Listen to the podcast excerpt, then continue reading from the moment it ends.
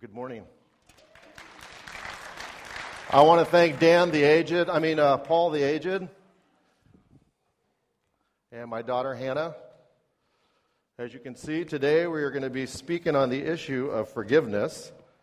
And I know for many of you, including myself, this can be a very, very sensitive issue. Uh, so as we go through this, please understand that I realize that it's not going to be an easy topic for some of us. Okay? Um, let me begin by prayer, and then we'll go ahead and get started.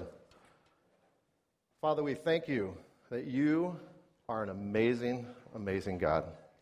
And Father, we thank you that forgiveness is really at the heart of what it means for us to be abiding. We pray that you would help us to be a people who are marked by forgiveness.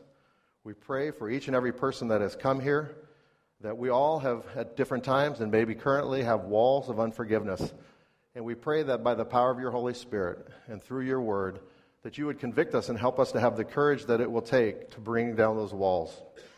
I pray that we would learn from Philemon today and that we would go home and be a new people because we will have refreshed relationships because we have continued the process of forgiving.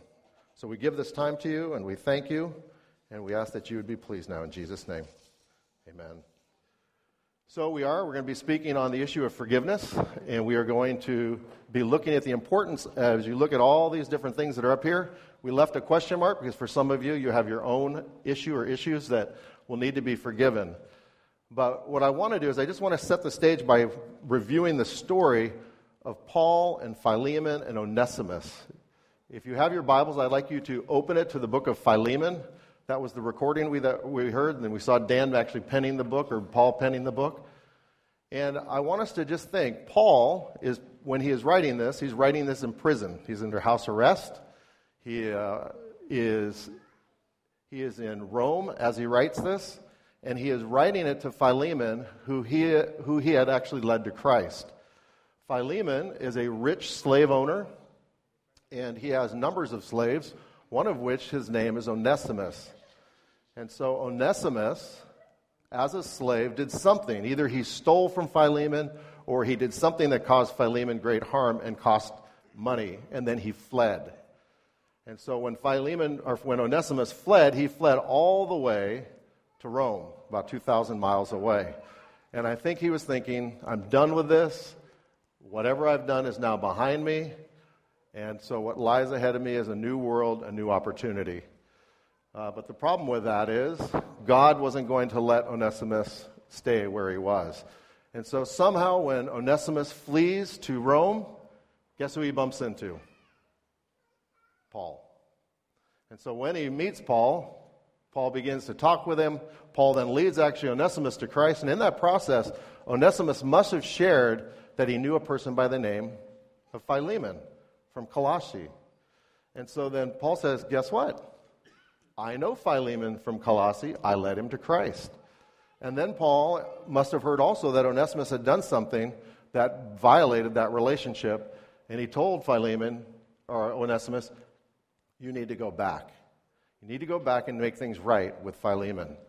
And so Onesimus has a choice to make, doesn't he? So he decides he's going to make that 2,000 mile journey with Tychicus they're going to deliver a message to Colossae, the, the book of Colossians, but they're also going to deliver a message to Philemon. So when they actually arrive, it's, uh, Philemon has a church in his home. I believe that uh, Apphia is his wife and Archippus is his son. And so that's the setting for this story. And so we're going to look at three main principles as we go through this. The first one is that forgiveness is a choice. The second one is that forgiveness will lead to healthy relationships. And the third one is that forgiveness uh, is an act of worship. Okay? So let's begin with the, the first one that forgiveness is a choice. And so if you look in verse 10, 9 and 10, it says this uh, Yet for love's sake, rather, I appeal to you. And again in verse 10, I appeal to you. And so Paul recognizes that Philemon is going to have a difficult choice. And what he says is, I want to appeal to you. I want you to search who you are before God, and you are going to have to make a choice. And then it goes on, and we also see that for, as a choice, forgiveness cannot be forced. And so if you look at verses uh, 8 and 14, it says, And therefore, though I have enough confidence in Christ to order you to do what is proper, rather I appeal to you. And then in verse 14, But without your consent, I did not want to do anything that your goodness should not be, as it were, by compulsion. And so Paul is now appealing to him and saying, Hey, look, you have to, within who you are, forgive Onesimus. It has to be something that you do. It has to be a choice that you will make. It's not something I can force. And so when I think about it, we've been raising our kids, we have seven children. By the way, my name's Carl. I did not introduce myself. My name's Carl, and we have seven kids. And we have, from the time they were two and could begin to speak, we would always help them to understand when you've hurt somebody, you need to say, I apologize, please forgive me. So as they're young, you hear, apologize, give me, apologize, give me. But as they get older, we begin to hear a different thing. What we begin to hear is, I apologize, okay? Because mom and dad have said, hey, you know, we heard you bickering, you guys need to make up. Apologize, okay? It's like, okay, well, that was a little on the contrived side, a little forced, right? But no, we want to appeal to our kids that they would do that spontaneously, and that's what Paul is after. And so, as all of us think through forgiveness, it has to be something that comes from within who we are. The next one, or the next aspect of as being a choice, is that the power for us to forgive is always within our ability to do. We can never say, I can't forgive. God has given us the capacity and the ability to forgive regardless of what has ever taken place in our lives. For some of you, I recognize you're thinking, whoa, you have no clue who I am. You don't know my past. You don't know what I've been through. You haven't walked in my shoes. And you're right, I haven't done any of those things. But guess what? We have a Savior who has. And so if we think about Jesus hanging naked on a cross, humiliated, right? The last two things he does, besides taking care of his mother, is he forgives. So think about it. He forgives those who nailed him to the cross, who were murdering him. Father, forgive them in Luke, right? Luke 23. Father, forgive them, for they know not what they do. And then he looks to the person, the repentant thief on his, whatever side it is, and he says, Today you will be with me. Where? In paradise. He has been forgiven. And then Jesus yields his spirit and he dies. So the last two acts that Jesus did were to forgive. And so you would think, hey, I'm not Jesus. I can't do that. Okay, you're not Jesus, but Jesus in his humanity was the one who did that. And so I want to tell you another story, a story of Tom. Now, Tom's brother uh, was, uh, he worked as an undercover policeman. And while he was doing that, he was trying to break up a mob that was creating doing a great deal of drug trafficking, doing a lot of violence in the city that they lived in. And Tom was a Christian, his brother was not. But his brother, in that whole process of being an undercover policeman, came to Christ. And when he came to Christ, he began to realize that there were things in his life that he had done that he needed to deal with. And so he began to deal with those, but he was still undercover. Finally, they had enough evidence. They prosecuted the case. The people went to jail, but not all of them. Tom went into hiding but there were some corrupt policemen in the force, and they exposed where Tom was hiding. Some of the people in the mob came, and he suffered a violent death. Now, he had come to Christ, and before he had come to Christ, he had asked his brother, he said, Look, I don't know what's going to happen to me, but if anything were to ever happen, I want you to preach at my service. And so when, when his brother, when Tom, heard that he had been murdered, violently murdered, he knew that he was going to now have to preach. But there wasn't a part of him that wanted to preach. He hated the man who did it, he hated the whole situation, and all he had was rage and anger inside. Not an ounce of forgiveness. But being a dutiful brother and a dying wish, he then said, Okay, I need to do that. So he arrived to give the message. There were over a thousand people that were there, and he asked three very simple questions. The first one, he simply said, is how could this happen to the thousand plus people? How could this happen to a person? If God is who He is, how could this possibly happen? And then he simply helped them to understand that we're all sinners. And because of sin, we have evil in our world, and these kind of things happen, and God permits them. He doesn't cause them, but He permits them. And then the second thing He said is, Do you want to be with my brother in heaven? If you do, please stand up. And so, guess what happened? All the people stood up. Not surprising, correct? And then the third thing that he preached was okay, you are now all standing, but the only way you can be with my brother in heaven is to receive Jesus Christ as your personal Savior. And he began to lead them in a prayer, or in, through a, a, how a person becomes saved. And then he said, if that, is, if that prayer is something that you want to do, then I would like you to remain standing. And a few people sat down, but the rest stayed standing. And in his heart, as he watched the uh, uh, a thousand plus people who were still standing receiving Christ, he hated the man who did what he did. That had not gone away. He finished his talk. He was thankful that that now was behind him. And then a month went by, and the police gave him a call. Said, Guess what? We've apprehended the guy that killed your brother. And so he's like, Oh, I hate that man. Hate everything about what just happened. He took my brother from me.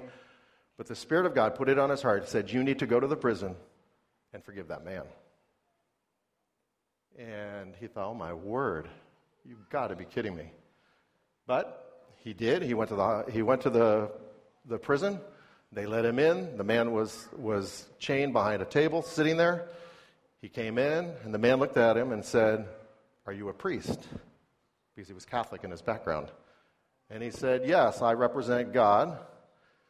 But as he did that, he was shaking because he was just so still filled with rage. And the Spirit said, You know what? You need to forgive this man. So he sat down with him. He started talking with the man. And because the man had asked if he were a priest, the man began to confess what he had done. And he began to confess all the details that took place in this murder. And, he, and as Tom puts it, each time he would open his mouth, it felt like somebody was stabbing me in the heart. And so finally, the man gets done. Tom prays, or Tom shares Christ with him. The man receives Christ right there. And then the man says, By the way, what's your name? He tells him his name is Tom, whatever. And the man immediately falls to the floor. He's sobbing uncontrollably because he realized that's the brother of the man that he killed and that he has just forgiven him. And Tom at this point had absolutely no, no anger, no animosity in his heart, and he reached down and he picked the man up. And he said, if God has forgiven you, how can I not forgive you? You are forgiven. I love you. And he embraced him. And that man then became uh, just a wonderful evangelist within the context of uh, the prison.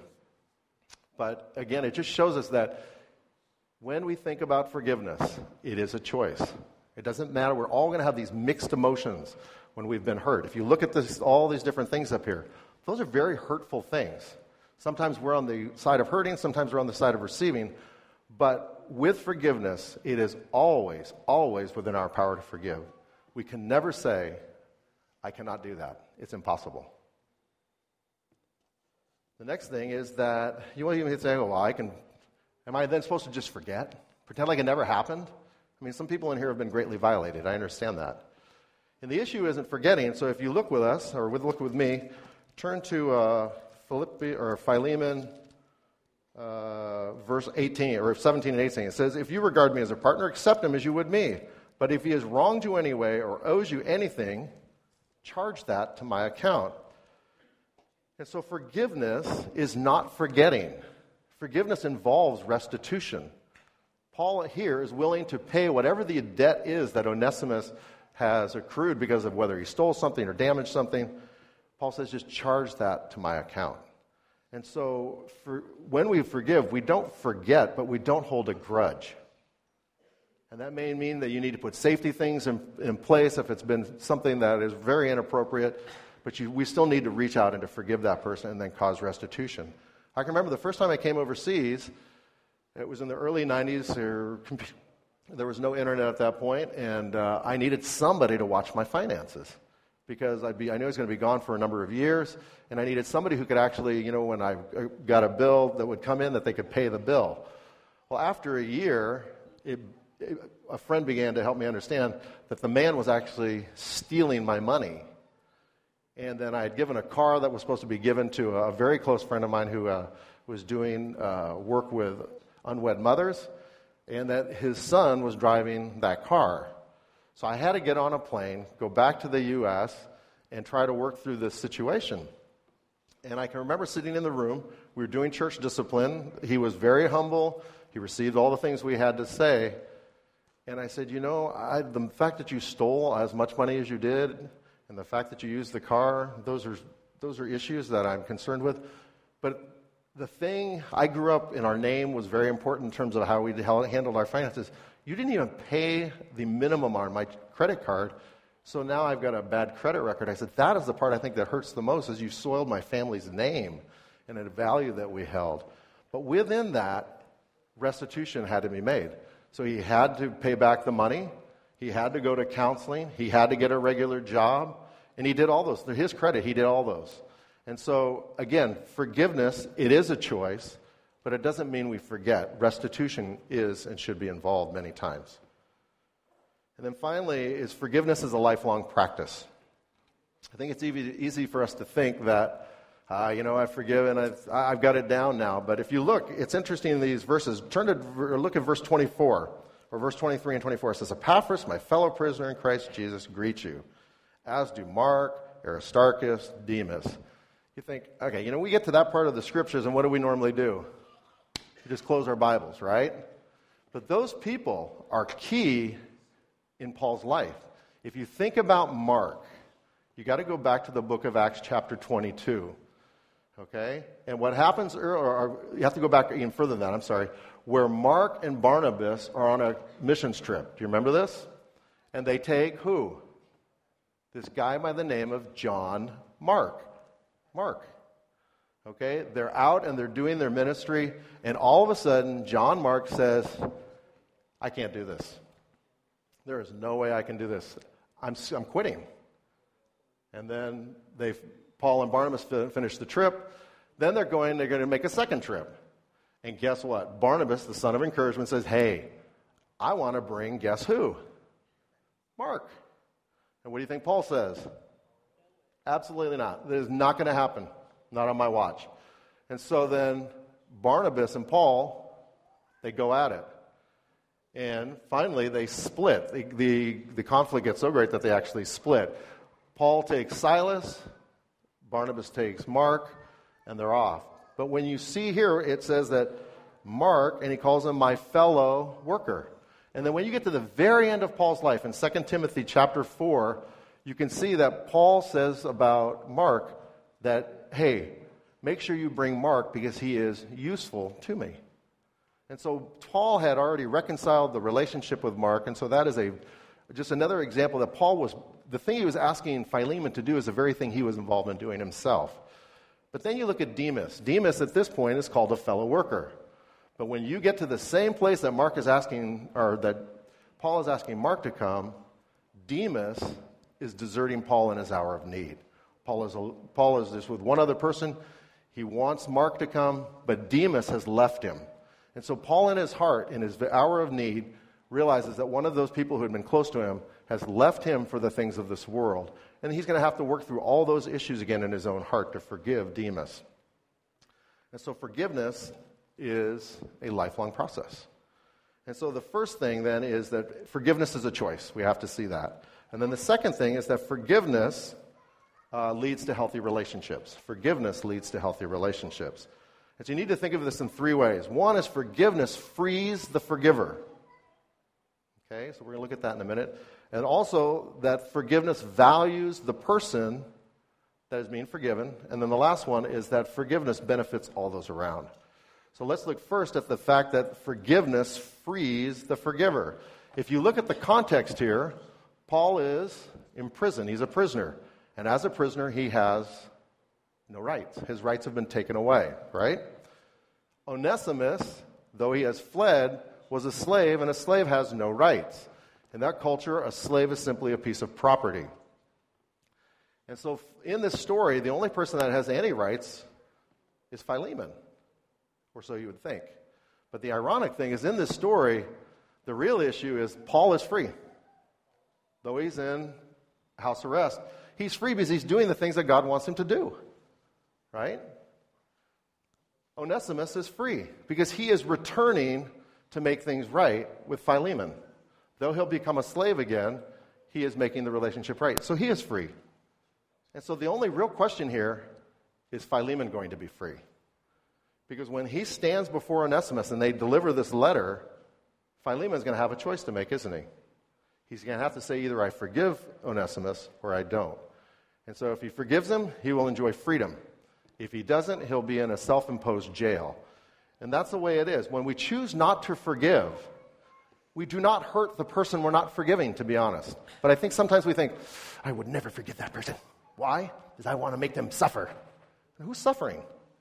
They're off doing whatever they're doing, right? The issue is we're suffering. We've put ourselves in prison. We're the ones who get angry. We're the ones who get bitter. We're the ones who play that issue over and over and over and over again in our minds. Well, that person's doing whatever. And so the first thing I, I want us to see is that true forgiveness will set you, the forgiver, free, regardless of your circumstances. So that's the first aspect. Then the second aspect has to do with the person being forgiven. That forgiveness values the person that you're forgiving. And so if you look with me, turn to verse 15 and 16. It says, Perhaps, perhaps for this reason, uh, uh, let's see, for perhaps he was for this reason parted for you for a while, that you should have him back forever, no longer as a slave, but what? But as a brother. And so Paul is in this appeal to Philemon, he's trying to say, look, I know he hurt you. I know he left. I know it cost you. But what I'm appealing for you to do is to see him in a different light.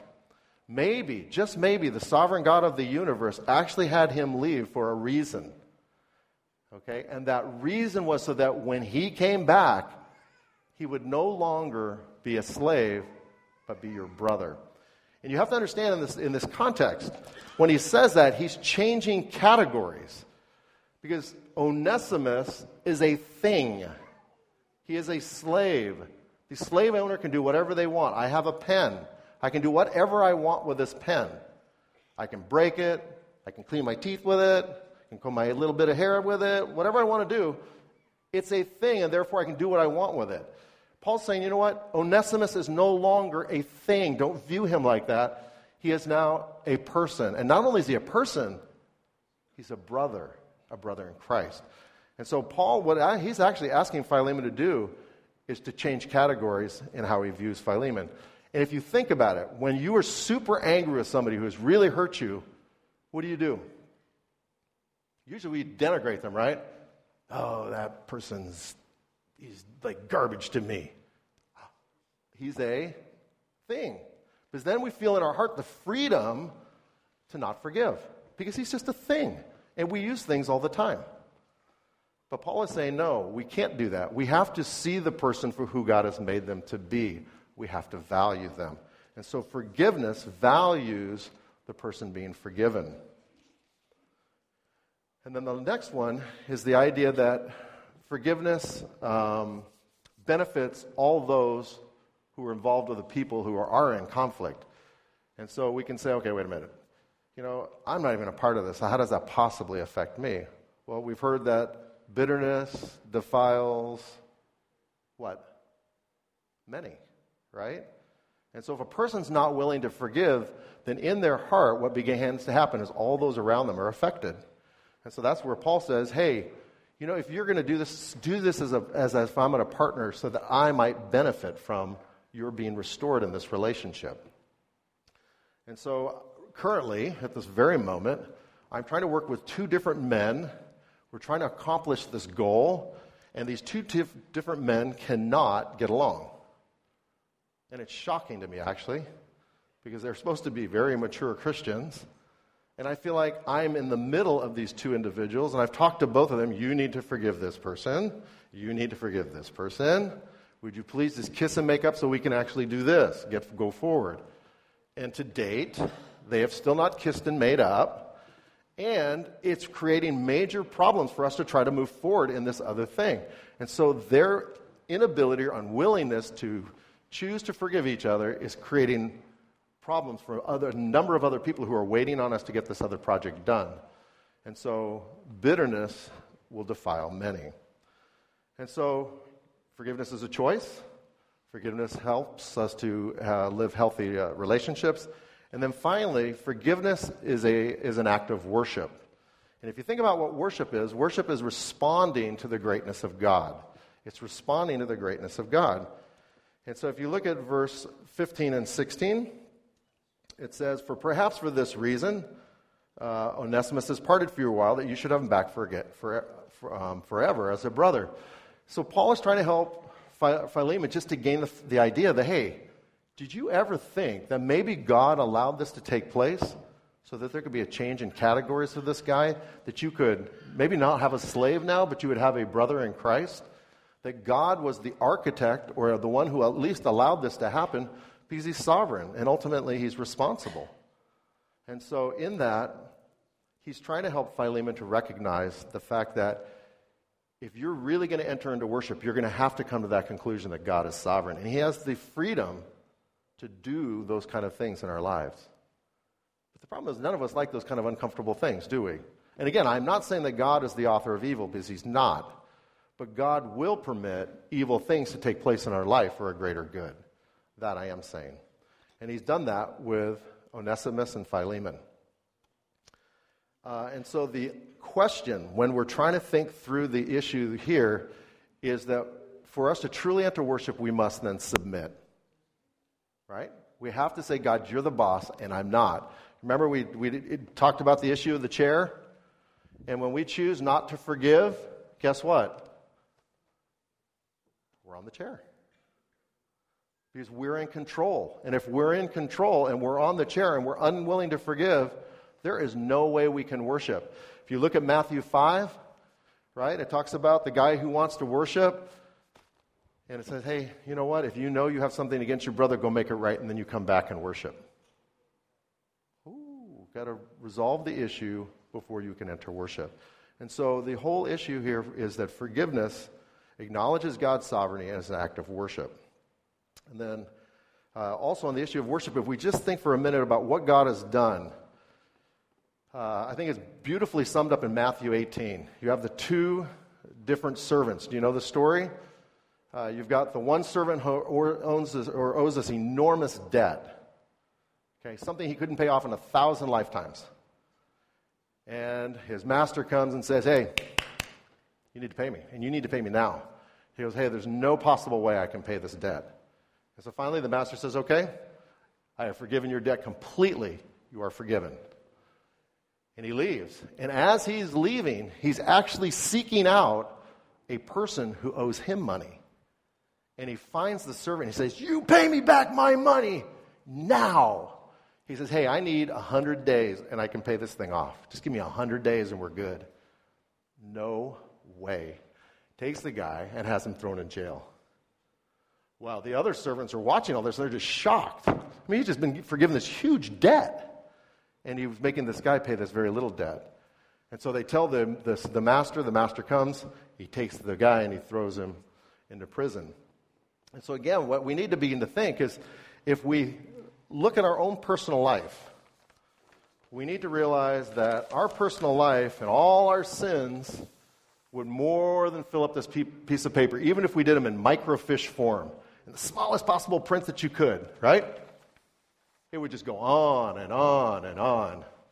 But there's something really amazing that's taken place. And if you look at the book of Colossians, they introduce this concept. When you are in prison in the Roman Empire, they put a piece of paper with the offense on the door. And it lists here are your offenses, and here's the amount of time that you will need to spend in prison. And when they are done, they stamp this word right here, tetelestai, on the paper. They then open the prison door, they let you go out, and they give you this list of offenses with this word tetelestai written on it. Then, when you are out and about and somebody says, Hey, I know who you are, you did such and such, and you should still be in jail. no, no, no. Tetelestai, which means paid in full. It's finished. It's done. I've put in my time. Okay? Well, guess what? When you or I come to Christ, the very last words Jesus said on the cross is guess what? It is finished. to tell us die. And when we come to Christ, this long, long, long, very long list of offenses has this word written on it, tetelestai. It is finished. All your sins, past, present, and future, have been forgiven.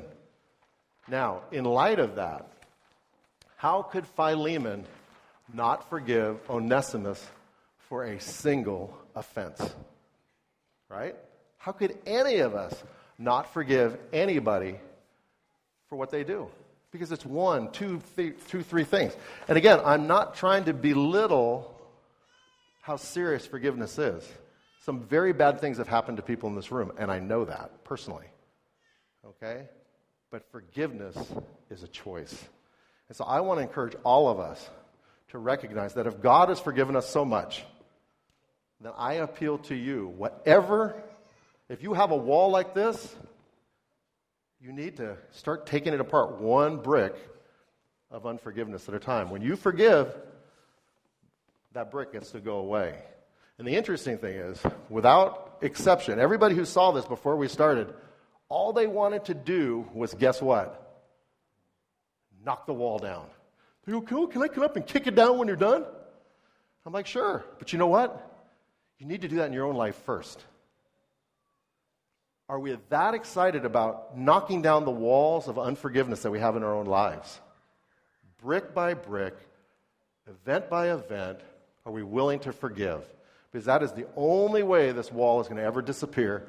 It is the only way that we are going to be free. It is the only way that we're going to be able to enter into worship with the Lord in a very special, intimate way. So I recognize in this room, though you're very calm, and some of you are super stirred up right now. And that's okay. Let the Spirit guide you right now to give you the boldness you need to knock the wall down. We have to do that. That is the only way we will ever truly be free. So let me pray. Father, we thank you that you have forgiven us so, so very much. Father, I would pray for each and every person in this room. There are hurts that are extremely, extremely deep. There are people that have been very, very gravely violated. I pray that they, like Tom, like Jesus, like all those who are forgiven, can make that choice to forgive. I pray that as they do that, they can experience the freedom that comes with that, that they can enjoy the fact that they can enter into worship in a special way, that they can have a healthy life one that is focused on you, one that is clear, one that can see people properly. And so I do pray that you would give all of us the boldness that we need to take off those bricks of unforgiveness one at a time through forgiveness. And we pray that your spirit would empower us to do that, and we pray that you'd be glorified in the process. And we pray this in Jesus' name. Amen.